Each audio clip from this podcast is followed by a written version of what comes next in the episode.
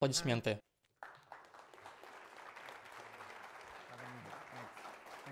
Спасибо. Спасибо, Томми. То, что он сказал, было о людях, которые доказали, что наше предсказание правильное, и получили Нобелевскую премию.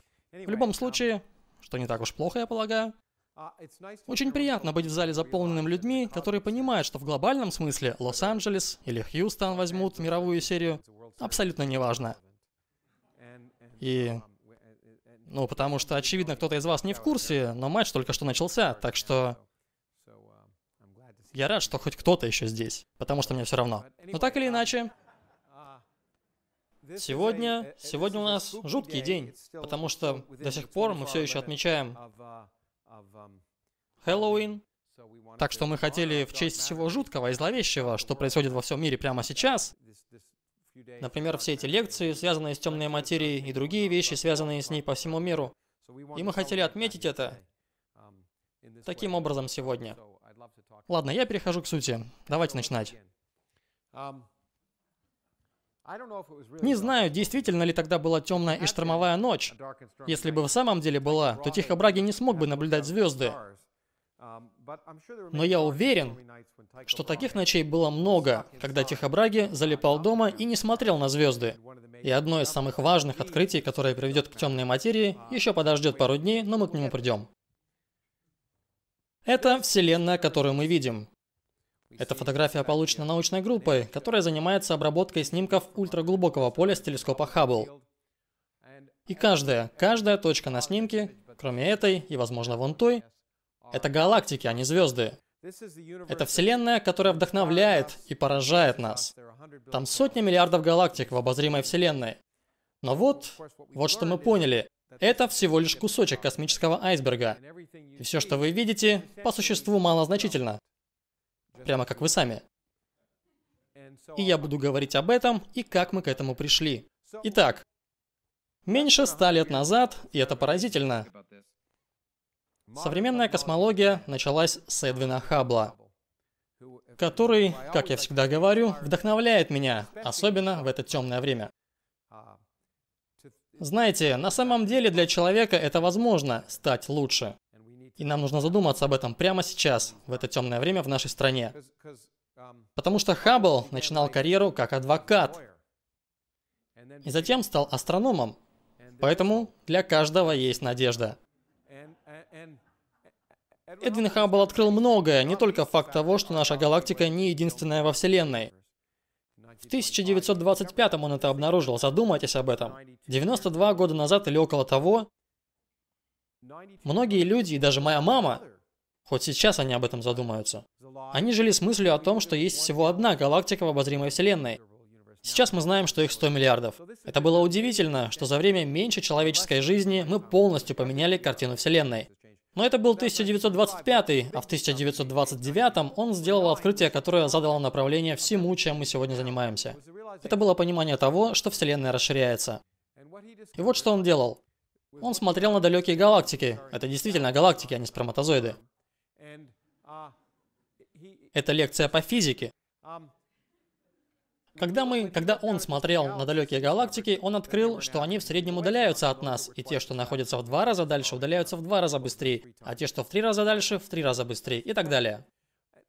И когда я показываю это, каждый раз, когда я показываю это, естественным, Естественным выводом является, что мы находимся в центре Вселенной, потому что это предполагает, что все удаляется от нас.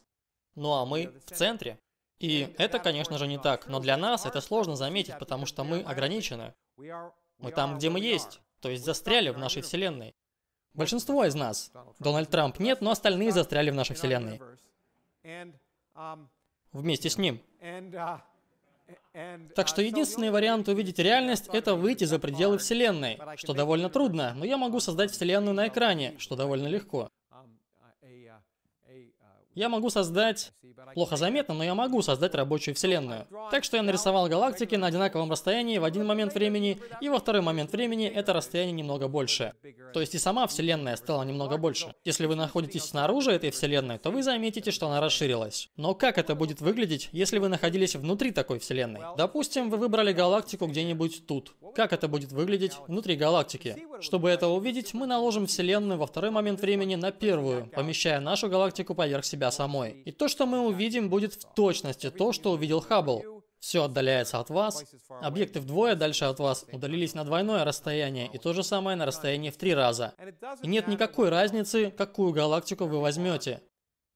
Где бы вы ни находились, вы увидите одно и то же. Значит, в зависимости от вашего настроения, каждая точка во Вселенной — это центр или центра нет вовсе. Вы можете выбирать, это уже как посмотреть. Но действительно важно то, что Вселенная расширяется. Мы также осознали, что у нее было начало. Естественно, следующий вопрос — как она закончится? Теперь... Давайте я вернусь к этому слайду. Так как же Хаббл узнал, что Вселенная расширяется? Но он смотрит на объекты и получает расстояние, а затем измеряет их скорость. То есть вам нужно измерить расстояние и скорость. Измерить скорость несложно, потому что это возвращает нас к этим двум ребятам, которые возле... возле... Картинка немного задралась, но ничего, вам видно нижнюю часть. Так вот, эти два ковбоя здесь на пустыре, и один говорит другому.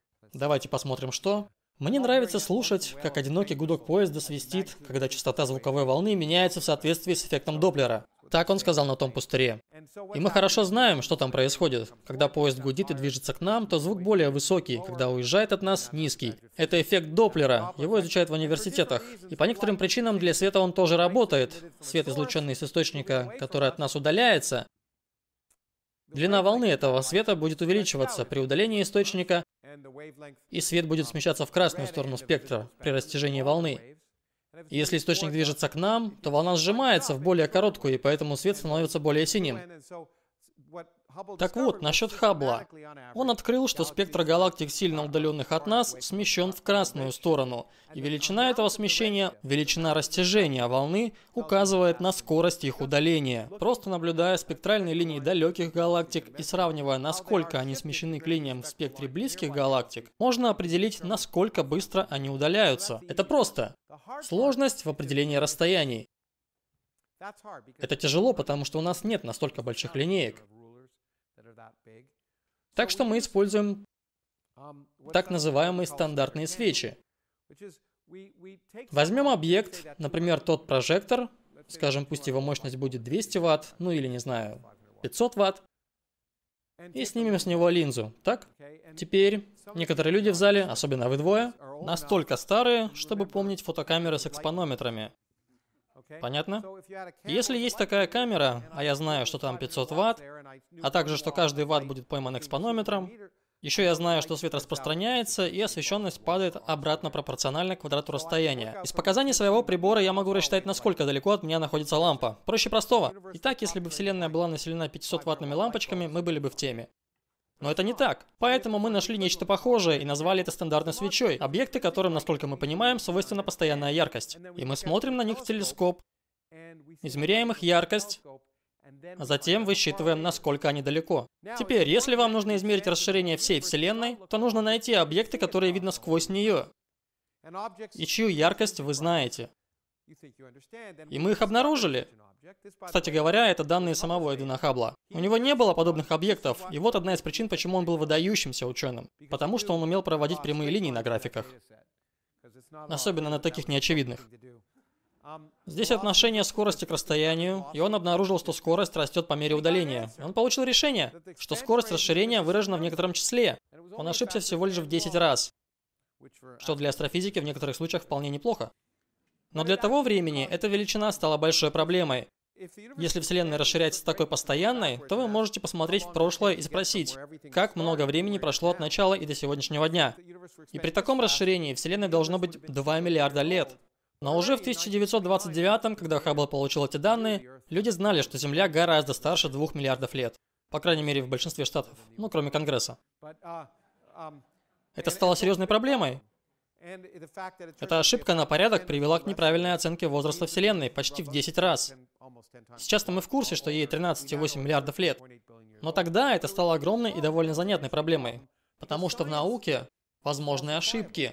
А если эта оценка верна, значит мы неправильно понимаем теорию Большого Взрыва. Понимаете, факты — это не вера.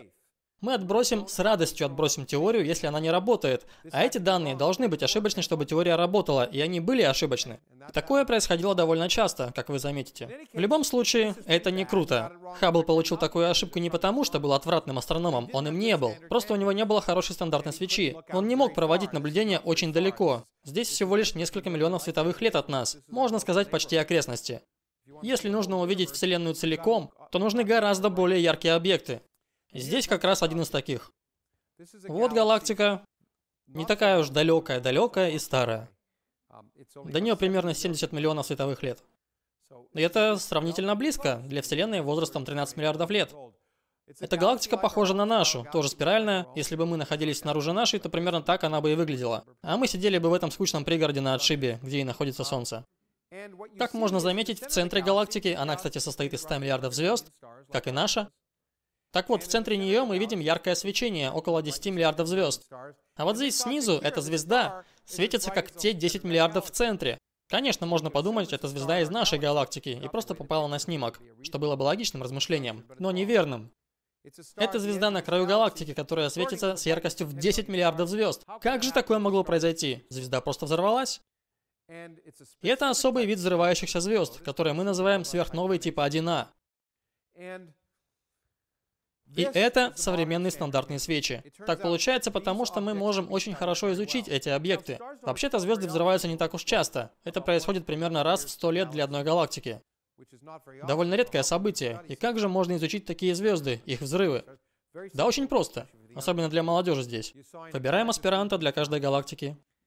А сто лет как раз нужно, чтобы получить доктора наук. И если, если аспирант умирает, это не проблема, потому что легко можно заменить его новым. Но даже этого не нужно делать, ведь Вселенная здоровенная и старая, редкие события происходят в ней все время. Если вы сегодня ночью посмотрите на небольшой участок в небе, в самый темный участок Вселенной, где нет звезд размером с монетку, посмотрите при помощи самого большого телескопа на сегодня, это телескоп в Чили. И в этой области вы увидите примерно 100 тысяч галактик.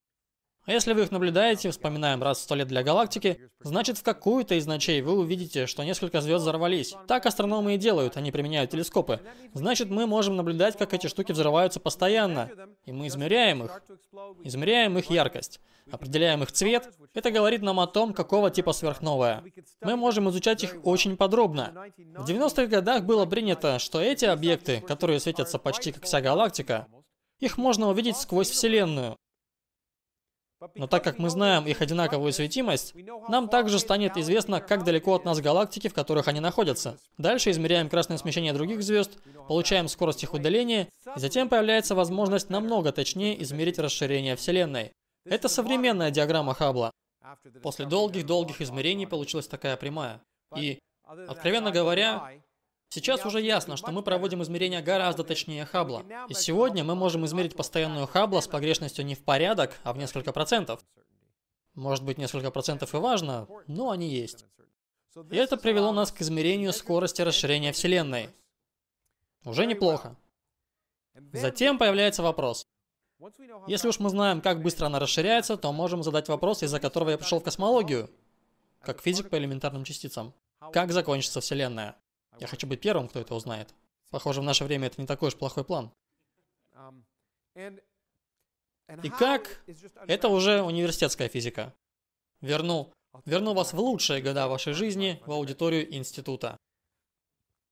Когда я подбрасываю монету вверх, она падает обратно. Если кинуть ее сильнее, она будет падать дольше, а если уж совсем сильно, она вообще не вернется. И на физике мы обучаем студентов, что лучший способ установить это – стать бухгалтером. У любой вещи есть энергия. Если вы ее подкидываете, вы сообщаете ей энергию. Она состоит из двух частей. Неважно, в каком виде она находится, но здесь. Это кинетическая энергия, энергия движения. Она положительная. А дальше потенциальная энергия, которая основана на гравитации, и она отрицательна. И тут все очень легко. Если первая больше второй, то наш объект улетит. Если суммарная энергия этих двух частей больше нуля, то монетка улетит и никогда не вернется. Если энергия отрицательная, монетка упадет обратно. Это простые расчеты. Очевидно, что увеличивая скорость, мы в конце концов побеждаем потенциальную энергию. А если эти две части равны, то мы получим вторую космическую скорость, которая для Земли составляет 11 км в секунду. Таким образом, можно ее рассчитать. Ясно? А те двое студентов по физике знают, что массу можно сократить, поэтому для всех объектов на Земле одна и та же вторая космическая скорость, что, в общем-то, неплохо для НАСА. Им не нужно знать, сколько весят астронавты, которые, ну вы знаете, постоянно соревнуются, кто из них окажется быстрее. Ну ладно, это для монеты. Но со Вселенной может происходить то же самое, потому что если она расширяется, давайте возьмем небольшой участок Вселенной, поместим нас в центр, обратим внимание на эту галактику. Если Вселенная везде одинаковая, что является правдой, я не сказал об этом, но так и есть. Фотография, что я показывал вам с космического телескопа Хаббл, ее можно снять в любом направлении, она будет такой же. Будет выглядеть так же. Так вот, если Вселенная везде одинаковая, то что происходит со случайной галактикой по отношению к другой? Если мы хотим вычислить будущее Вселенной на этой простой картинке, мы посмотрим на определенную галактику на границе этого круга. На другом краю есть другие галактики, но мы выберем эту. И спросим себя, продолжит ли она удаляться всегда или все-таки вернется. Чтобы узнать это, мы только... Извините, я изменил масштаб, и уравнения немного съехали здесь, но неважно. И далее, и... Это, это, это кинетическая энергия, положительная часть уравнения, будет зависеть от квадрата скорости. Но именно это Хаббл замерял, скорость удаленных галактик постоянная хабла. Так что эта скорость пропорциональна постоянной хабла. Потенциальная энергия зависит от всей энергии, что заключена внутри круга, и тянет его обратно сжаться. И это, это, это совокупная энергия завязана на массе и плотности. Это отрицательная часть.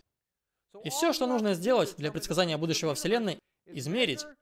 Сделайте это у себя во дворе, этой ночью. Измерьте скорость расширения Вселенной. Возьмите телескоп, померьте красное смещение. И затем вычисляйте плотность энергии в этой области, ее полную массу. Далее, просто сравниваем два показателя. Если плотность больше, скорость расширения, если отношение первого ко второму больше единицы, тогда, тогда потенциальная энергия побеждает кинетическую, и вся эта штука сколлапсирует.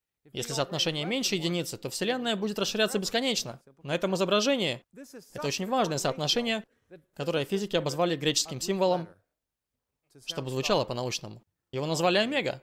И задача современной космологии заключается в измерении омеги. Ее величину в соотношении. Если она больше единицы, Вселенная коллапсирует, и мы считаем, если она меньше, то Вселенная будет расширяться вечно. Вот почему я хочу найти значение омега.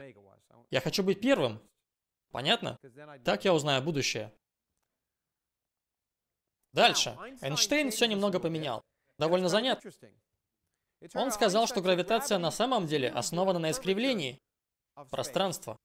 И оно может быть искривленным, но я не могу нарисовать трехмерные искривленные вселенные. Зато могу набросать двумерные искривленные вселенные. Ну и по сути, принципы там абсолютно одинаковые. Вот здесь закрытая двумерная вселенная, ее поверхность это закрытый двумерный объект.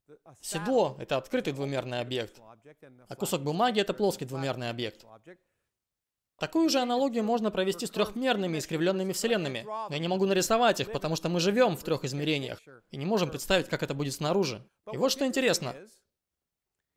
Выходит, что в закрытой трехмерной вселенной, заполненной веществом, Вселенная будет расширяться, затем в конце остановится, сколлапсирует. Открытая Вселенная, заполненная веществом, будет расширяться бесконечно. И, наконец, плоская Вселенная постепенно замедлит расширение, но никогда не остановится. Теперь угадайте, чем определяется геометрия Вселенной? Значением омеги. Если омега равна единице, то есть как раз между значениями, где объекты улетают или возвращаются, то вы живете в плоской Вселенной. Если омега больше единицы, вы живете в закрытой Вселенной. Наконец, когда омега меньше единицы, вы живете в открытой Вселенной. Основная мысль в том, что для измерения омеги нам нужно определить искривленность Вселенной. Если мы получаем степень искривленности, как мы думаем, мы узнаем будущее. Как нам померить искривленность? Ну, масса искривляет пространство. И все, что нужно сделать, взвесить Вселенную. Вот так просто. И это то, что... Это та задача, которую мы поставили в 70-х. Итак, что сделать для измерения массы Вселенной? Для начала мы используем телескоп, смотрим на объекты, считаем их, как на той картинке с галактиками, что я показывал. Понятное дело, что телескопы замеряют количество света, а не массы. Поэтому нужна некоторая теория. Но сперва зададимся вопросом, какова плотность света во Вселенной. получается, что это число примерно 100 миллионов солнц на кубический мегапарсек. Мегапарсек — это миллион световых лет. Поэтому в каждом миллионе, кубическом миллионе световых лет у нас есть 100 миллионов Солнц в среднем. Далее мы должны сказать, ну и сколько же массы находится во всем этом свете? И получается немного больше. Если, если принять, что есть Солнце, у которых соотношение массы к свету одинаковое, если принять количество света, такое же, что приходит от Солнца, и приравнять его к одной солнечной массе, но также много массы заключено в горячем газе, который не сияет, как Солнце. Если с этим поработать, то получится для галактик примерно 12. То есть соотношение света к массе для галактики в 12 раз больше, чем для Солнца. Когда мы все это обрабатываем вместе, то получаем число, которое показывает, что значение омеги для видимого вещества. Звезды, горячий газ, весь хлам, который мы видим на фото, что я показывал в начале. Это меньше 1% от числа, необходимого для закрытой Вселенной. Это мы узнали в 70-х. И все подумали, что мы живем в открытой вселенной, которая будет расширяться вечно. Но не нужно быть адвокатом, чтобы найти нестыковку в таком размышлении. Это все для вещества, которое светится. А мы здесь для того, чтобы обсудить темные вещи. И как же их можно обнаружить? Ну, при помощи гравитации. Ну ладно. Но перед этим можно сказать, Должно быть много вещества, которое не светится. Если я выключу свет здесь, большая часть из вас, кроме этих маленьких браслетов, не будет светиться. Кроме тех, кто работал в Лос-Аламосе долгое время. Ну и все такое. Ну ладно. Легко можно вообразить объекты, ледяные планеты, например, которые не светятся. И вполне возможно, что во Вселенной их очень много. Но вообще-то мы можем посчитать, сколько всего обычных объектов во Вселенной. Одним интересным способом. При помощи химии, ядерной химии. Это как приготовить омлет. Вещество, из которого мы состоим, построено из нейтронов и протонов. И в ранней Вселенной были только эти частицы, а затем появились вы. Понятно? Это простая химия, ядерная химия. Нейтроны и протоны могут объединяться и создавать новые элементы. Итак, если у меня есть рецепт, и я хочу приготовить омлет для четырех людей, мне просто нужно добавить больше яиц в омлет для двух людей. Это похожая аналогия. Оказывается, если я начну с нейтронов и протонов, как и было в ранней Вселенной, когда ее возраст был меньше одной секунды, и она была просто плотным горячим газом из нейтронов и протонов. Со временем они объединяются в более тяжелые элементы. Количество этих тяжелых элементов будет зависеть от того, сколько нейтронов и протонов было в начале. Итак, получается, я тут выбрал картинку, и прямо сейчас у меня есть Вселенная возрастом 3 секунды. Я думаю, думаю, что красные круги это... Ладно, разберемся. Красные или синие нейтроны мы скоро разберемся. А важно то, что нейтроны нестабильны, это может удивить вас, потому что вы созданы в основном из нейтронов. Если я возьму сюда нейтрон, он проживет где-то 10 минут. И многие из вас, к своему ужасу, уже заметили, что эта лекция идет дольше 10 минут. А вы все еще живы. Кто-то из вас сейчас сильно испугался, я уверен. Но так или иначе, поразительный факт, что если я помещу нейтрон в ядро, то он станет стабильным по некоторым причинам, которые я с радостью обсужу в ответах на вопросы. Итак, если все в самом деле происходит таким образом, у нас есть нейтроны и протоны, и некоторые из них через 3 секунды будут распадаться. И большая часть, мне кажется, мне кажется, красные это нейтроны. Через 3 минуты еще больше, и через полчаса все нейтроны распадаются на протоны. И вообще не остается нейтронов во Вселенной, если так и было на самом деле. Но, к сожалению, все было по-другому. Потому что на сцену выходят ядерные реакции. Те же самые, что создали это. Первый термоядерный взрыв на Земле, испытание Майк в 1952 Тот же процесс, что внутри Солнца. Ядерная реакция. Нейтроны и протоны могут не только распадаться, но и взаимодействовать. И легкие элементы превращаются в более тяжелые. И вот настоящая иллюстрация. Через 3 секунды некоторые нейтроны распались. Но вот что происходит через 3 минуты. Некоторые нейтроны объединились с протонами в ядро дейтерия, который, по сути, очень тяжелый водород. У водорода был один протон и электрон, а у дейтерия протон, нейтрон и электрон. Но когда нейтрон объединяется с протоном, то становится стабильным и больше не распадается. Затем, если вы подождете достаточно долго, если повезет, дейтерий будет объединяться между собой, и через 5 минут или около того, у вас будет два дейтерия вместе. Через цепочку чуть более сложных ядерных реакций вы получите гелий, следующий легкий элемент – который состоит из двух нейтронов и протонов. Теперь, если будет больше нейтронов и протонов в ранней Вселенной, то у вас будет и больше гелия. Все просто. Получается, у вас также будет небольшой остаток из дейтерия и немного лития. Кому-то здесь это очень поможет. И... И что мы можем сделать с этим? Ну давайте посмотрим, сколько гелия и лития у нас есть сейчас из ранней Вселенной. И сравним со значением, что можно посчитать. Вы получите график с количеством протонов и нейтронов во Вселенной. И вот знаменитый график. Это текущий состав видимого вещества, где примерно 25% гелия, который был с начала Вселенной, одна стотысячная часть дейтерия и одна миллиардная состоит из лития. И что поразительно, это все согласуется, если здесь у нас есть общее количество всех нейтронов и протонов, и все получается лишь в небольшом диапазоне нейтронов и протонов. И это прекрасно, еще один признак теории Большого Взрыва. Вообще-то прямо сейчас у меня в кошельке есть такой график, как раз для таких случаев. Если я встречаю кого-то из большого количества людей, не верящих в теорию Большого Взрыва, я показываю им это. Не помогает, но мне нравится делать это в любом случае.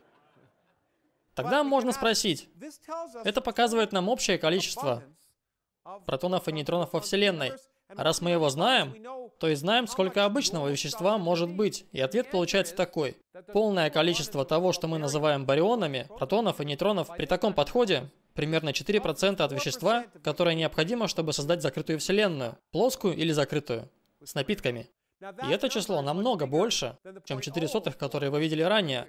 Это значит, что большинство обычного вещества во Вселенной темное, что вообще-то не так уж удивляет, учитывая, что можно спрятать вещество многими способами. Итак, мы знаем, что темного вещества гораздо больше обычного. Следовательно, настоящее количество, настоящая плотность Вселенной в 10 раз выше той, что мы можем измерить, наблюдая только свет от вещества. Вопрос в том, где же эти барионы прячутся. И месяц назад это оставалось тайной. Я расскажу вам секрет в конце лекции, через пару часов. Ну ладно, запомните, что есть много обычного темного вещества. Так или иначе, еще один вопрос. Ну, допустим, но это все, что есть во Вселенной? И ответ в том, если грамотно об этом подумать, вы никогда не предположите, что это все, из чего состоит Вселенная. Взглянем, например, на самую яркую вещь во Вселенной – свет.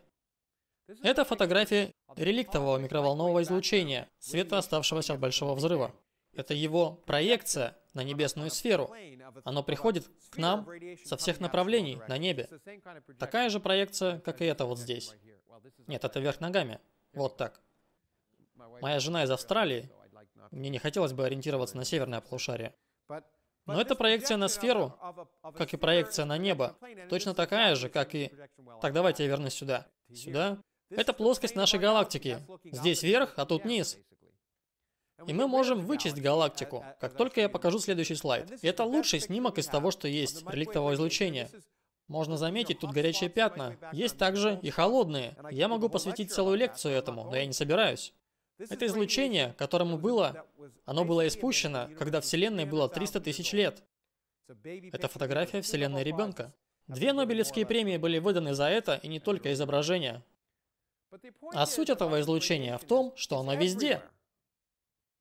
В каждом кубическом сантиметре пространства сейчас 300 фотонов частиц света, пришедших от Большого Взрыва. И на самом деле, для стариканов, вот этих, они вообще-то видели его, но никогда об этом не знали, они были детьми, как и я не знал. В прошлом, когда были аналоговые телевизоры и телекомпании выходили в эфир, там были настроечные таблицы и радиопомехи. Один процент в этом. Попробуйте, выдерните кабель, освободите свой разум. Один процент помех на телевизоре – это космическое реликтовое излучение. Один процент. Но это излучение, несмотря на то, что свет, что его проще всего увидеть, оно было открыто только в 1965-м. Случайно, двумя людьми, которые понятия не имели, какого черта они творят. Но все равно творили, и в итоге получили Нобелевку. Но, но они... Самая видимая штука во Вселенной. 300 фотонов в кубическом сантиметре. Повсюду, во всем космосе а мы не знали, что оно там. Итак, это излучение пришло от Большого Взрыва. Возможно ли, теперь уже легко представить, что возможно есть нечто не такое заметное, как свет, такое же распространенное или даже больше, подходящее Вселенной. И, конечно, его сложнее будет заметить. Поэтому уже не удивительно, что там может быть что-то еще. Если этой ночью пойти в лес, возможно, мы его найдем. Как же его найти? Для начала надо понять, сколько его там. Вернемся к Тихо Браге. Тихо Браге был реально стрёмным парнем. Он... То, что он делал, он был одним из последних, кто видел сверхновую звезду в нашей галактике. Хотя вообще-то последним был его помощник, Иоганн Кеплер. Но Браги тоже видел ее. А король Дании подарил ему остров. Датский остров Вен, который сейчас стал шведским. Потому что Швеция была империя, и все подмяла под себя. А я взял эту фотографию с острова Вен. Здесь у него нет кончика носа, потому что он потерял его на дуэли. Но Браги сделал кое-что потрясающее. Каждую ночь он выходил на улицу и смотрел на планеты, фиксировал их положение на небе. Это все, чем он занимался 20 лет. У него даже телескопа не было. Один из вопросов, что я задаю студентам, он опускался в яму. И почему он это делал? Ведь у него не было телескопа. Его тогда еще не изобрели. И он заходил в яму, потому что использовал очень точное прицеливание, а в яме нет ветра. Поэтому он спускался туда. Сейчас, конечно, таким уже никто не занимается. Но он такое вытворял. Это было по-настоящему невероятным, потому что он улучшил точность измерений положения планет на небе в 10 раз. По сравнению с наблюдениями, которые проводились до него. Это в самом деле удивительно, ведь были арабские астрономы, китайские астрономы за несколько веков до него, и он улучшил их измерения и сделал то, что мы обычно делаем. Профессоры. Он взял все данные. Да, он сперва... Его выгнали с острова, потому что появился новый мутный король, и он переехал в Прагу. Нашел помощника, им оказался молодой паренек, которого звали Иоганн Кеплер, и сделал как мы. Отдал документы Кеплеру и сказал, давай разберись с этим. Понятно? А Кеплер потратил 20 лет, разбираясь. Правда, немного исправил записи, но разобрался. И он открыл кое-что поразительное. Он увидел замечательную зависимость между скоростью планет, движущихся вокруг Солнца, и расстоянием от Солнца. Это один из трех законов Кеплера. И вот здесь эта зависимость. Скорость бывает как единица на квадратный корень расстояния от Солнца. Эти данные я взял из учебника по астрономии. Я провел кривую. Я мог бы подделать данные, если бы захотел. Признаю. Но мне не надо, это и так прекрасная кривая. Вот что сделал Кеплер. Это основная суть одного из его законов. Двух законов. Итак, планеты двигаются вокруг Солнца со скоростью обратно пропорциональной расстоянию до Солнца.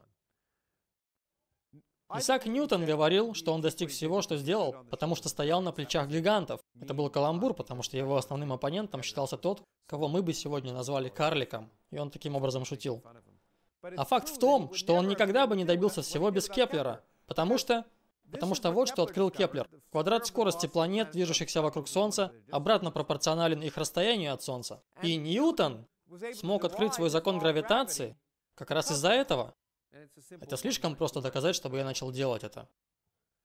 Он открыл законы движения объектов и силу, которая заставляет их двигаться по окружности. Если квадрат скорости обратно пропорционален расстоянию, значит сила, которая их двигает, должна быть обратно пропорциональна квадрату расстояния. Отлично. Он воспользовался этим, чтобы предсказать, чтобы предсказать, что раз гравитация двигает объекты вокруг Солнца, при квадрате скорости убывающей как единица на квадрат расстояния, то верхний коэффициент должен быть равен гравитационной постоянной на массу Солнца.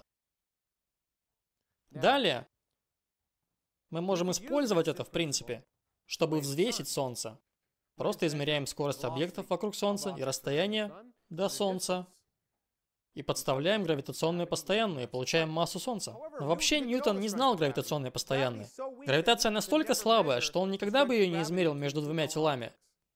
Кавендишу понадобилось 100 лет. В 1798 он первым ее измерил. Если вы прочтете его статью, вот вам ценный совет для студентов. Я это понял, когда стал постдоком. Когда пишете научную статью, в самую первую очередь, придумайте сексуальное название. Перед написанием статьи. В мире полным-полно публикаций, названия которых просто не цепляют читающих, и они их пропускают. И он не назвал свою статью «Измеряя гравитационную постоянную». Он дал такое название «Взвешивая Землю». Потому что он понимал, что нам известна скорость Луны вокруг Земли, а также расстояние до нее. Если бы он стал первым человеком, кто узнал это число, то узнал бы и это. Вот как мы взвесили Землю. Но таким же образом мы можем измерить массу Солнца. Самое крутое в физике, если это работает, копируй. Я все время это повторяю, прям как в Голливуде. Тут, здесь, мы можем использовать эту зависимость. Если масса Солнца больше, то все двигается быстрее. Когда масса меньше, мы двигаемся медленнее. Таким образом, можно получить массу Солнца. Именно так мы и получаем ее сегодня. Используя этот принцип, эту зависимость, мы могли бы вычислить массу Солнца с точностью лучше одной миллионной. Настолько хорошая теория. Но мы не можем. Кто-нибудь знает почему? Кроме физиков. Мы не знаем гравитационную постоянную с такой точностью. Мы не знаем G. Не можем измерить ее с такой точностью. Она настолько слабая, что лучшая точность нам доступная. Это одна тысячная. Именно так мы узнаем массу Солнца. Но если точнее измерить гравитацию, то и масса будет известна лучше. Ладно, прекрасно. Если это работает, копируй. Раз можно померить массу Солнца, то можно посчитать и массу галактики. Как я и говорил, мы примерно здесь. Это, кстати, галактика Андромеды, но она примерно такая же, как и наша.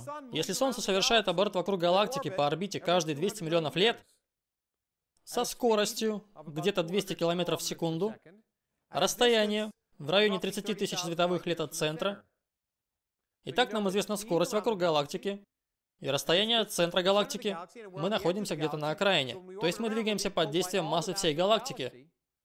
Значит, можно взвесить нашу галактику. Это, кстати, уже наша. Пока, когда я был еще маленький, мы только предполагали, что наша галактика спиральная. И вот она наша галактика. Так ее увидели с первого микроволнового спутника. И хотя большая часть галактики закрыта пылью, это снимок спутника Коуп в 1992. Так можно увидеть ее с нашего ракурса. Это взгляд на центр галактики Млечный Путь. Видно, что она спиральная. Ладно. Идем дальше. Этих данных нам хватает. Скорость, расстояние, бум. И начиная отсюда, когда этим занимаемся, мы уже подпрыгиваем от нетерпения. Потому что получаем, что масса галактики это 100 миллион, 100 миллиардов масс Солнца. И мы считаем число звезд в галактике и тоже получаем более-менее 100 миллиардов. Все сходится. Мы проводим более точные измерения для объектов, находящихся дальше от Солнца и от центра галактики. Кладем их на эту кривую, выполняем отличную работу. Делаем это, и, о боже, ежик, помоги нам. Получаем чудовищное расхождение. Смотрим на шаровые скопления, спутники галактик, например, Большое Магелланово облако, и скорость, вместо того, чтобы падать, оказывается неизменной. Впервые это заметили Вера Рубин, а также Кен Форд. Они были выдающимися астрономами, а Вера недавно умерла, так и не получив за это Нобелевскую премию. Потому что в 70-х годах это, это открытие, в которое большинство людей не поверили сначала. Оно означало нечто странное. Оно означало одно из двух. Либо гравитация не работает для галактик, в которых нет Солнца, что вообще-то сумасшествие. Либо, а как мы получаем эту скорость? И так получается, скорость в квадрате равна gm на r. А если квадрат скорости не меняется, значит m должна расти вместе с r. То есть m на r не меняется. Но это значит, что там должно быть в десятки раз больше массы от центра галактики. Там должно быть в 10 раз больше массы, как и здесь. Ну и где вся масса? Вы видели края галактики, там пустота. А если это правильно, значит темного вещества в галактике в 10 раз больше, чем обычного. Ну, для одной галактики ничего страшного, это же физика. Можно порадоваться, что не эпидемиология. Можно изучать больше одного образца. И там врач нас покидает. Ну да ладно. Если посмотреть на другие галактики, мы можем измерить их кривые вращения, что называется. Провести такие же наблюдения скоростей в галактиках Ожидается, что они будут падать, но они не меняются. И не только для нашей, но и для любой галактики, которую мы наблюдаем. Здесь кривые вращения, которые мы ожидали увидеть, и кривые вращения, которые есть на самом деле. Вот измерения. И в каждой галактике, в каждой спиральной галактике, что мы видим, доминирует темное вещество. В 10 раз больше обычного вещества. Далее нас интересует, если эта кривая так и не падает, что находится в пространстве между галактиками? Ну, большая часть галактик находится в скоплениях галактик. Это самые большие объекты во Вселенной. Если вы сможете измерить их вес, то сможете взвесить Вселенную. Это длинная история, я написал об этом книгу давным-давно. Но сейчас кое-что изменилось. И одна картинка может рассказать все лучше 300 страниц. Она позволит мне немного вернуть вас в историю. В особенности для молодежи здесь. Еще раз, кто будет писать научные статьи и не пройдет рецензию? Хорошо? Это из журнала, в который вы, возможно, будете писать. Называется Science. Неплохой журнал. И я просто хочу сказать, что стало непросто. Жизнь становится тяжелее. Раньше мир был гораздо добрее, а сейчас он в жопе. Понятно? Вот вам статья из 1936 -го. Отклонение света звезды в результате искривления света в гравитационном поле. Но это не главное. Не так давно Р.В. Мандл оплатил мою поездку и попросил опубликовать результаты небольших вычислений, которые я провел по его просьбе. Эта статья здесь только по его желанию. Попробуйте сделать так сегодня. Попробуйте. Ну ладно, у парня были рекомендации, это был Эйнштейн, так что все нормально. Но то, что открыл Эйнштейн, это простая вещь, которой он на самом деле не придавал большого значения. Он думал, что ее никогда не измерят. Если у вас есть, если свет движется в гравитационном поле, если я помещу большой массивный объект здесь, а за ним есть звезда, свет от этой звезды будет огибать объект и снова соединяться. И свет звезды будет искривляться, прямо как мои очки искривляют вещи неподалеку. Как если бы я посмотрю через ограненный бокал. Я увижу несколько изображений комнаты. И так он понял, что пространство может работать как линза. Гравитационная линза, как мы это назвали. И он, вот здесь его расчеты в блокноте в 1936 -м. Но вообще-то на самом деле он считал это настолько несущественным, что даже забыл, ведь он уже делал их 20 лет назад. Просто вылетело из головы. Но он опубликовал это по просьбе мистера Мангла. И вот моя любимая часть. Если прочесть послесловие редактору в конце, позвольте поблагодарить вас за помощь в публикации этой маленькой заметки, которую из меня вытянул мистер Мандл. В ней мало значимости, но она сделала бедного парня счастливым. Вот так делалась наука. Ясно. Но в ней была значимость, потому что Эйнштейн был великим физиком, но поганым астрономом. Он не понимал, что звезды — это не все. Есть еще галактики и скопления галактик. И по факту Фриц Цвики через год показал, что скопления галактик могут создавать наблюдаемую гравитационную линзу. А вот и фотография того, что, по словам Эйнштейна, мы никогда не увидим. Это скопление галактик волоса Вероники, примерно 500 миллионов световых лет от нас. И все галактики находятся в скоплении размером в десятки миллионов световых лет. Не надо быть ракетостроителем или астрономом, чтобы заметить здесь странные синие пятна вокруг. И вот здесь, а этими пятнами являются разные изображения одной и той же галактики, которая находится в 5 миллиардах световых лет за скоплением.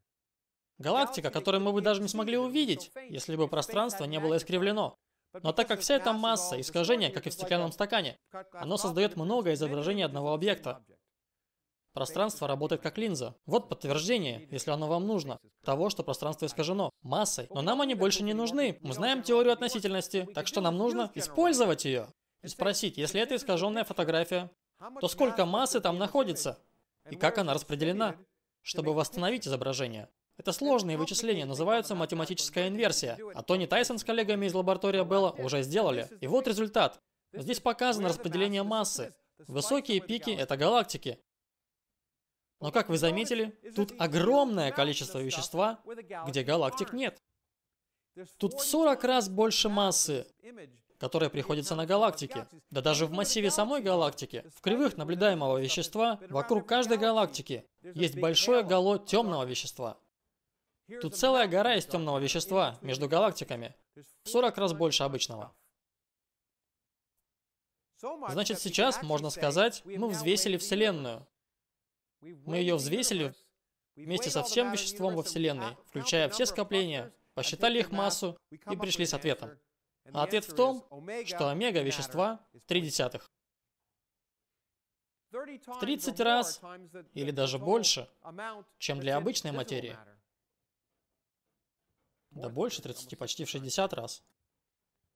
Теперь вы должны понять, что есть проблема.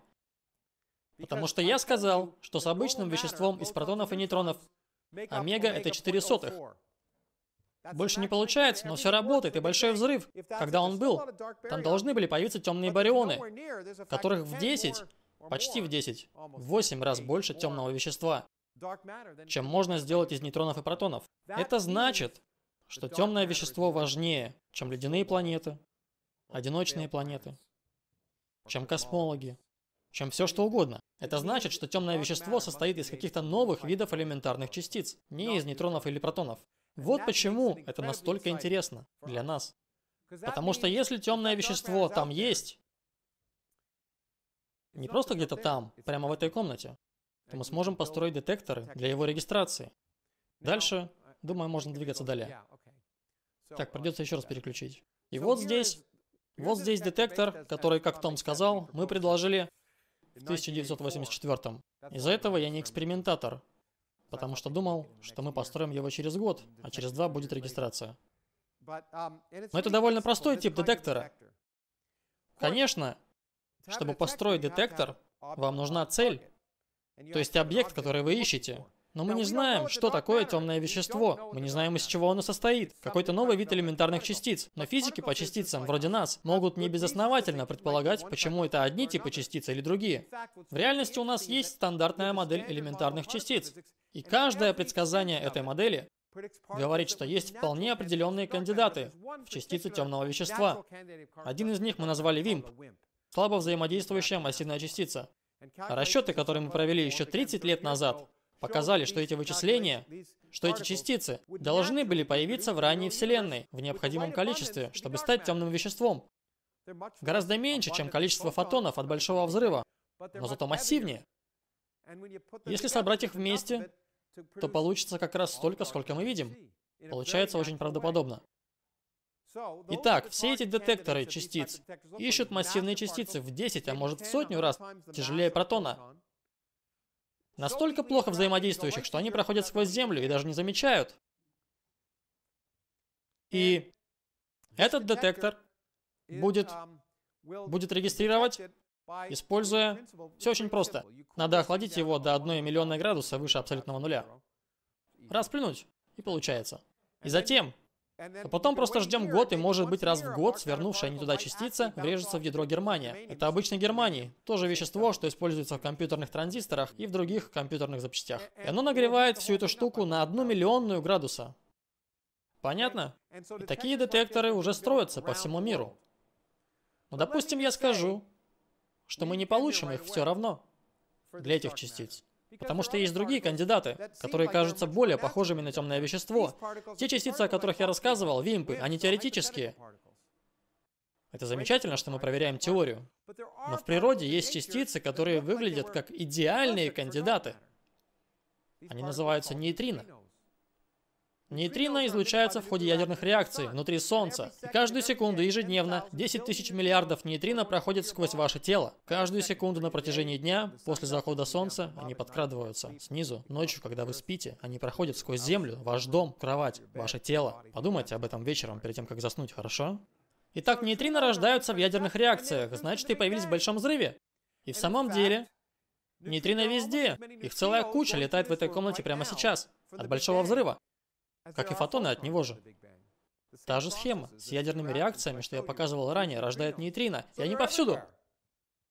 Если они даже немного весят, то могут быть темным веществом. И вообще-то в 1981 эксперимент это подтвердил. У них как раз подходящая масса, но они ошибались.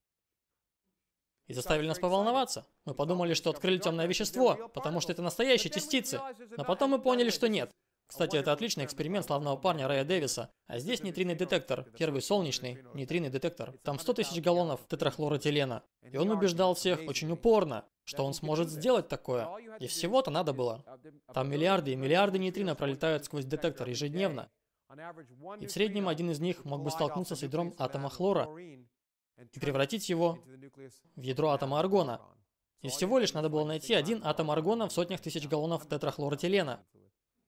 Вы смеетесь, потому что даже фантасты никогда бы такого не предложили. Но это возможно, и он это сделал. Он ошибся в расчетах, но это уже совершенно другая история. Он в самом деле их нашел. Мы можем их регистрировать. Но вообще-то, сейчас мы понимаем, что с нейтрино не получится. Ведь мы можем симулировать Вселенную на компьютере. Если принять нейтрино за темное вещество, Вселенная не получится такой, как сейчас. Это симуляция, которую провели на суперкомпьютере. Начиная с небольших неоднородностей, вроде той, что мы видели в реликтовом излучении, и до структуры, что мы видим сегодня. Галактики загораются на этом участке. Если темное вещество — это нейтрино, то вы никогда не получите такую картину. Появилась причина, по которой мы отказались от кандидатов нейтрино. Получается, чтобы создать темное вещество в согласии с этой моделью и наблюдениями, вам нужно кое-что потяжелее, чем нейтрино могут быть. тяжелее, чем, скажем, масса протона. Оно холодное и может собираться в ранней Вселенной. И на самом деле, если бы не собралось, галактики бы не сформировались. Потому что протоны и нейтроны слишком горячие в ранней Вселенной. Они не собираются в куче. Если темное вещество состоит из тяжелых, холодных частиц, оно начнет коллапсировать гораздо раньше. И можно показать, что всего времени Вселенной не хватает, чтобы галактики образовались. Если темное вещество не состоит из этих холодных пятен. И вообще-то, уходя в сторону, возможно, многие скачивали диссертацию Стивена Хокинга, когда она появилась в сети. Я даже не знал, что это была диссертация. Пол, возможно, ты знал. Но, но одно из первых вычислений, что там были, это был расчет роста флуктуаций во Вселенной без темного вещества. И он показал, что не было времени на образование галактик. Это был хороший расчет, один из тех, за которые он не стал известен, но это вычисление. Так что темное вещество, да и вас бы не было тоже, если бы не темное вещество. Оно должно было начать собираться, чтобы обычное вещество начало падать в эти гравитационные колодцы. А для этого нужны были гало темного вещества. И вот что мы ищем сегодня.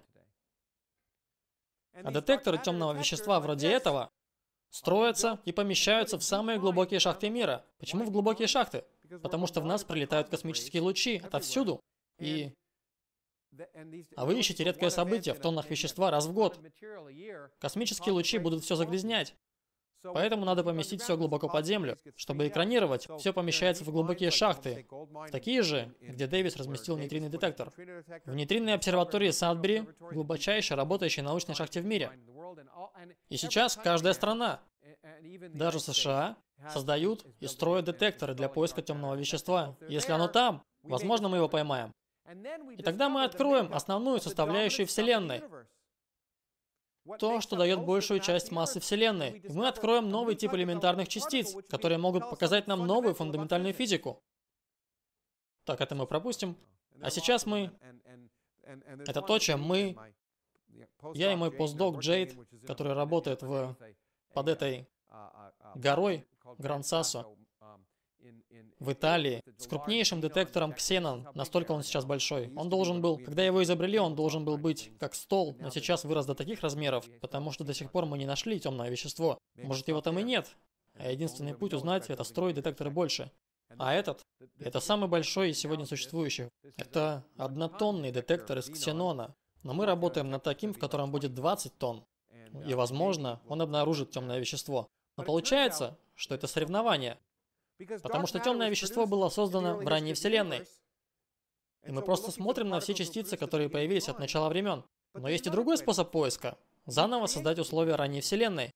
Где это можно сделать? На очень малых масштабах. На Большом адронном коллайдере. В Женеве. Большой адронный коллайдер — это Здесь Женевское озеро, тут аэропорт, да, изображение не очень высокого качества. Но под этой равниной, рядом с аэропортом в Женеве, там есть туннель в 100 метрах под землей. Его окружность 26 километров. В нем мы ускоряем протоны до скорости в 99,99999 100 тысячных от скорости света в разных направлениях, а потом сталкиваем их. И в очень маленькой области мы создаем условия Вселенной, которые были в ней спустя одну миллион миллионную секунды. И если эти частицы темного вещества такие, что их можно обнаружить в детекторах, то мы должны создавать их в этих, в этих столкновениях, а затем видеть в этих больших детекторах, что были построены. Тут человек в одном масштабе. Это самые сложные приборы из когда-либо построенных. Так что сейчас идет гонка. Вообще-то многие из нас думали, что первое открытие на Большом адронном коллайдере, которое заметят, это будет оно. Уже потом откроют бозон Хиггса. А думали, это настолько трудно, что и вовсе может не произойти. Но мы откроем эти вимпы, которые назовем суперсимметричными. Вот первое, что они должны были найти и не нашли. До сих пор не нашли. Мы все еще не нашли вимпы в этих подземных детекторах. Мы строим детекторы побольше. Этот ускоритель сейчас работает на большей энергии и большей светимости. То есть обрабатывает больше пространства, в котором может появиться темное вещество. Так что есть соревнования между стационарными детекторами и большим адронным коллайдером, кто первым обнаружит темное вещество. Нечто фундаментальное о природе Вселенной. Сорвет куш, и все отдыхают. Или мы просто ошибаемся. Я не имею в виду, что темного вещества нет. Возможно, оно состоит из чего-то еще, что вы не можете обнаружить, и нужно откатываться назад. Вот почему я не экспериментатор. Но я кое-что обещал вам. Я уже заканчиваю. Я обещал вам рассказать, что на самом деле мы открыли кое-что новое. Мы не знаем. Помните, я говорил, что есть в 10 раз больше обычного вещества, которое не видно. И только в последний месяц, я собираюсь рассказать об этом завтра вечером на телепередаче, мой ежемесячный доклад на Аризоне PBS. Изучая реликтовое излучение, используя гравитационное линзирование и наблюдая сотни миллионов сливающихся галактик, Две группы астрономов увидели нечто, что по-другому увидеть было невозможно. Но используя сотни миллионов сливающихся галактик и проводя очень точные наблюдения, в результате обработки реликтового излучения, которое проходило через все эти галактики, они смогли открыть маленькие волокна обычного вещества между галактиками, которые иначе увидеть было невозможно, с распределением как у темного вещества, как у барионного темного вещества. Но это не удивительно, именно там мы и ожидали их обнаружить. Но сейчас мы сделали открытие.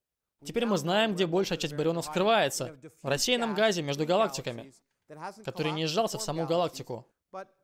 Но он привязан к ней, потому что все это со временем объединяется в целую систему объектов, связанных объектов. И это абсолютно новый результат. Теперь мы знаем, где находятся скрытые барионы. Нам все еще неизвестно, что такое темное вещество. Но тут вы скажете, Помните про этот слайд? Теперь мы в курсе, что омега 3 десятых, и живем в открытой вселенной. Той вселенной, что расширяется бесконечно. Мы сделали это. Теперь я знаю будущее. Ну что ж, получается, причина, по которой я пришел в космологию, была паршивой. Потому что получается, это знание, подсчитывание полной массы бессмысленно. Геометрия не важна.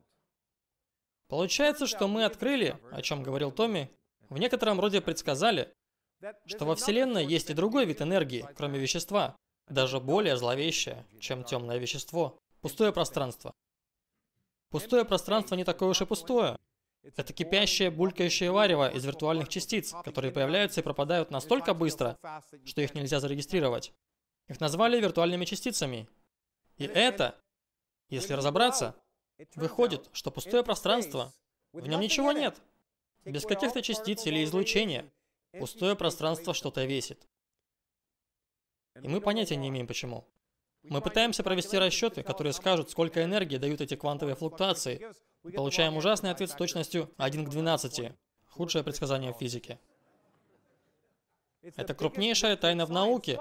Но что поразительно, по этой причине эти ребята получили Нобелевку, а мы читаем Эйнштейна. Если учесть количество энергии, темной энергии. Помните, я говорил, все вещество вместе с темным – это всего треть от необходимого для плоской Вселенной. 70% энергии Вселенной находится в пустом пространстве, а полная энергия ровно столько, чтобы мы жили в плоской Вселенной. Как раз то, что мы, теоретики, и предсказывали. Какие мы молодцы. Только эта Вселенная математически красива. И мы обнаружили, что на самом деле Выходит, если взять энергию пустого пространства, она работает против гравитации, а не на нее. Поэтому расширение Вселенной не замедляется, а ускоряется. Вот что те астрономы обнаружили. Глядя на кривую Хаббла, на график, кривая вместо того, чтобы падать, возрастает, означая, что Вселенная расширяется все быстрее и быстрее. А все потому, что энергия вакуума доминирует. И знаете, что это значит? У вас может быть открытая Вселенная, закрытая или плоская Вселенная. Если в ней полно энергии, она будет расширяться вечно. Вообще без разницы. Все усилия, которые мы приложили, чтобы предсказать будущее, взвешивая Вселенную, были напрасны. По-настоящему важна только темная энергия. И пока мы не поймем ее природу, может она вообще исчезнет. Мы не узнаем будущего. Это бесконечная космическая загадка. Мы это получили мои коллеги где-то примерно 18 лет назад. Мы никогда не сможем в точности предсказать будущее Вселенной без даже с бесконечными вычислениями или с теорией всего. Хотя ничего из этого, я думаю, мы никогда не получим. Это тайна. И это замечательно. Тайны прекрасны. Лучшее из того, что мы можем испытать, таинственность. Это основное чувство, которое стоит у колыбели настоящего искусства и настоящей науки, как говорил Эйнштейн. Так что тайна темной энергии приведет нас к тайне Вселенной. А тайны — это весело. И незнание тоже весело. И вообще, мы живем в поистине великое время. И в конце я скажу, Переходи на темную сторону. У нас есть печеньки. Я имею в виду...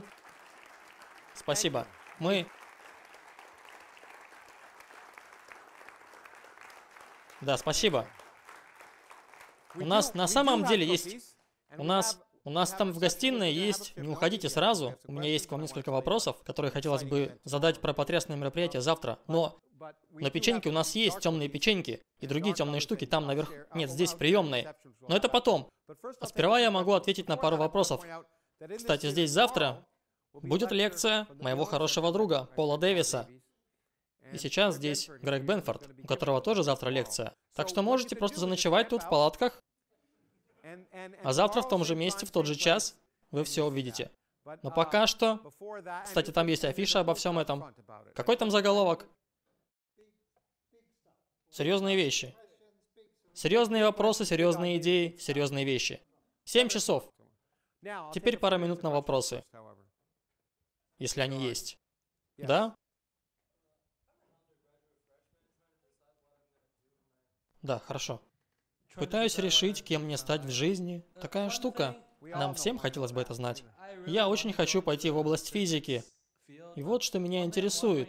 Как вы думаете, почему в нашем социуме политика и все такое, они так сильно влияют на людей, которые больше не обращают внимания на физику? Им все равно на устройство Вселенной, ну, смотрите, люди всегда беспокоятся об этом, но я не думаю, что все настолько плохо. Мой проект Origins организует мероприятие в аудитории Геймиджа. Туда приходят 3000 людей. Людям интересна наука, просто не знают, какая именно. Но если вы сможете рассказать им, что есть прямая связь любопытства и науки, откуда оно появляется и к чему приводит, люди будут очарованы наукой. Но есть доля правды, это правда. Мы живем в трудное время, когда правительство этой страны не поощряет науку. Они не не используют преимущества науки, исходя, исходя из, из государственной политики. И мы, и они могут сокращать бюджеты на фундаментальные исследования, потому что им нужны деньги на укрепление. Понятно? Я абсолютно серьезно, это не шутка. Они могут урезать финансирование в пользу баррикад, а не в сторону Национального научного фонда. Но хорошая новость в том, что мы живем в мире, где США не единственная страна. Поэтому, если вы изучаете физику, даже если вернуться в сороковые, я, я вырос в Канаде и переехал в США. Тогда это было место, где создавалась физика. Так? Когда вы в процессе обучения и уже, уже готовы стать профессором, вполне возможно и негде будет заниматься физикой, но там будут другие места. С другой стороны, место для физики будет всегда, если мы все громко поддержим науку. Поэтому вам лучше стать евангелистом за науку. Хорошо? Хорошо. Следующий вопрос. Еще? Это все? Да, еще один. Если мы живем в плоской вселенной, то чем она заканчивается? Ну, конец света будет неприятным. В космосе нет границ. Плоская вселенная, по сути, бесконечна. Именно плоская бесконечна. Но мы не можем доказать, что мы точно живем в плоской вселенной. Это как жить в Канзасе. Очевидно, нам там нравится, потому что Канзас это равнина, верно? Но Земля-то круглая. Все, что мы знаем, это что видимая нам часть Вселенной с высокой точностью плоская. Именно это, большей частью именно это предсказывают теории. Но есть много хороших причин думать, что это именно так. И, кстати говоря, я уточню, что значит плоская Вселенная. Это не плоский бумажный лист. Это трехмерная плоскость, то есть та Вселенная, в которой, насколько нам известно, мы живем. В ней оси координат указывают в одном направлении здесь, в одном направлении там, или вон там, или где-то на Альфа Центавре. В то время как в искривленной Вселенной, если мы начнем две параллельных линии тут, какой-то точке дальше они разойдутся. Так что плоская Вселенная, в которой, насколько мы понимаем, мы живем, и мы думаем, что, скорее всего, как я и написал в книге «Вселенная из ничего», даже проще представить, внезапное появление не плоской Вселенной, а закрытой, с конечным размером. Но затем, в результате естественного процесса, инфляции, она раздулась настолько сильно, что всегда выглядит плоской. Если задаться вопросом, какую Вселенную можно создать из пустоты, природным процессом, который произошел 14 миллиардов лет назад, это будет Вселенная, которая выглядит в точности как наша. Можно сказать, что единственная Вселенная, которую можно сделать из ничего, будет выглядеть плоской, а с нашей так и есть. Но в таком случае, даже если мы в закрытой вселенной, она безгранична, потому что на поверхности сферы нет конца. Вы двигаетесь и возвращаетесь в начало. Тут нет края. Так что будь это плоская вселенная, что бесконечно, или закрытая, у которой нет края. У них нет снаружи, нет внутри, есть только здесь. Это сложно представить, но так оно и есть. Да? Подождите. Микрофон. Хорошо. Вы, потом. За вами есть, а потом закончим. Мой вопрос, извините. Мой вопрос про свет. Когда я приехал сюда, я все время размышлял, почему нельзя сжать свет или как-нибудь, почему нельзя хранить его в небольших упаковках, а затем где-то использовать. Ну, вообще-то можно уже сегодня, но причина, по которой нельзя остановить свет в пустом пространстве, в том, что у него нет массы. И, строго говоря, многие вещи, не только теория относительности, говорят, что безмассовые объекты обязаны двигаться со скоростью света. Но это для пустого пространства. Свет вообще-то двигается более медленно в среде. Вот почему он искривляется. И сегодня можно сделать такую особую среду в лабораториях, в которой свет будет двигаться медленнее, чем вы идете. Но даже этого не нужно, чтобы поймать свет. Просто ставим зеркала напротив друг друга, и пускай отражается вперед-назад. В течение долгого времени именно так в Лайге провели регистрацию гравитационных волн. Мы используем ловушки, обычные ловушки для фотонов таким образом. В лабораториях по ядерной физике по всему миру так мы и ловим свет. Но в веществе можно заставить свет двигаться с меньшей скоростью, потому что он начинает двигаться так, будто приобрел массу в веществе. Так что это обычный вакуум дает ограничение на такую скорость. Вон там еще вопрос. Да, вы. Ну, хорошо, а потом пойдем в обратном порядке. Вы, затем вы. Хорошо. Правильно ли я понял, что омега, о которой вы говорили, она относится к постоянной, которую ввел Эйнштейн? Не, постоянная Эйнштейна лямбда член, другой греческий символ. Но выходит, лямбда необходима, чтобы получить омегу равную единице, ведь мы открыли, что она как раз равна одному. И лямбда Омега плюс лямбда – это 7 десятых. Омега плюс вещество – это 3 десятых. Вот что было открыто и я, и я. Это в том числе и мы предсказывали. Да, в общем, неважно. Даже я не поверил, когда мы сделали прогноз, так что... Здрасте. Вы говорили про пустое пространство, заполненное чем-то. Но разве это не означает, что закон сохранения энергии не выполняется на очень малых размерах? Нет, конечно же он выполняется. Получается, это и есть вся энергия во Вселенной? Это... это энергия что? Разве это... Разве не должна вся энергия быть постоянной? А если в вакууме она... Вообще, закон сохранения для искривленного пространства не так прост. Например, вместе, получается, энергия вакуума, она... она Плотность энергии остается постоянной, даже при расширении Вселенной. Так что вся энергия в этой области выглядит так, будто она растет. То есть общая энергия, энергия на единицу объема, она растет. Но так и должно быть. Отсюда следует, что вакуум, энергия вакуума, выходит у нее отрицательное давление. Таким образом, пространство, расширяясь, выполняет работу в вакууме. То есть выполняется работа. Если есть отрицательное давление, то расширение как бы совершает работу над веществом внутри, в то время как Причина, по которой полная энергия и излучение, если взять всю энергию космического микроволнового излучения, то со временем она падает. То есть у реликтового излучения давление положительное, и оно выполняет работу, расширяя Вселенную. И получается, что сделанная работа равна затраченной энергии. Так что этот прекрасный закон термодинамики работает. Физика работает, а Вселенная работает вместе с ней. Мне кажется, Думаю, что пока никто не взял микрофон, я буду, если никто не умрет прямо сейчас от неозвученного вопроса, пожалуй, я поблагодарю всех и приглашаю наверх на трапезу. Огромное вам спасибо.